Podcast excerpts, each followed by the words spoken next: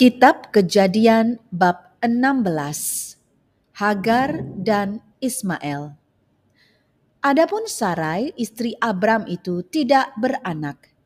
Ia mempunyai seorang hamba perempuan orang Mesir. Hagar namanya. Berkatalah Sarai kepada Abram, Engkau tahu Tuhan tidak memberi aku melahirkan anak. Karena itu baiklah hampiri hambaku itu mungkin oleh dialah aku dapat memperoleh seorang anak. Dan Abram mendengarkan perkataan Sarai. Jadi Sarai istri Abram itu mengambil Hagar hambanya, orang Mesir itu. Yakni ketika Abram telah sepuluh tahun tinggal di tanah Kanaan. Lalu memberikannya kepada Abram suaminya untuk menjadi istrinya Abram menghampiri Hagar, lalu mengandunglah perempuan itu. Ketika Hagar tahu bahwa ia mengandung, maka ia memandang rendah akan nyonyanya itu. Lalu berkatalah Sarai kepada Abram, "Penghinaan yang kuderita ini adalah tanggung jawabmu. Akulah yang memberikan hambaku ke pangkuanmu." Tetapi baru saja ia tahu ia mengandung, ia memandang rendah akan aku. Tuhan kiranya yang menjadi hakim antara aku dan engkau. Kata Abram kepada Sarai, Hambamu itu di bawah kekuasaanmu. Perbuatlah kepadanya apa yang kau pandang baik. Lalu Sarai menindas Hagar, sehingga ia lari meninggalkannya.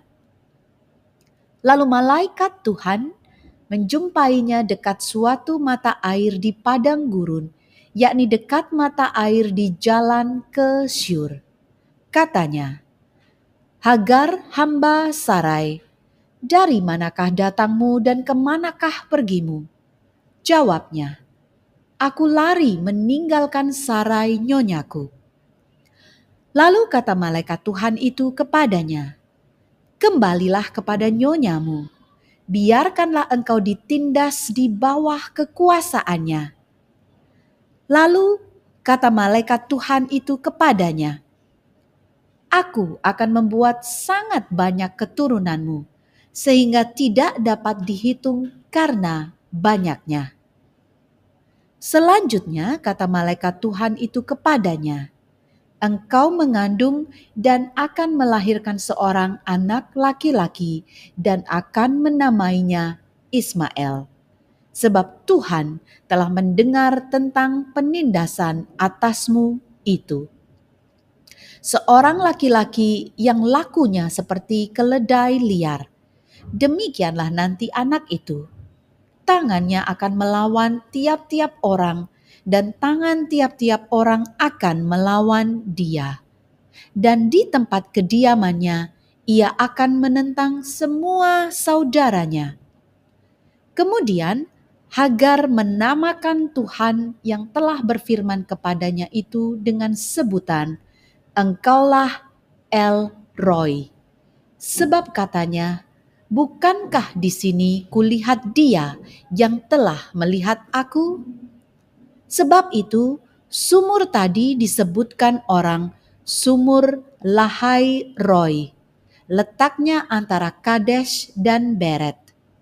Lalu Hagar melahirkan seorang anak laki-laki bagi Abram, dan Abram menamai anak yang dilahirkan Hagar itu Ismail. Abram berumur 86 tahun ketika Hagar melahirkan Ismail baginya.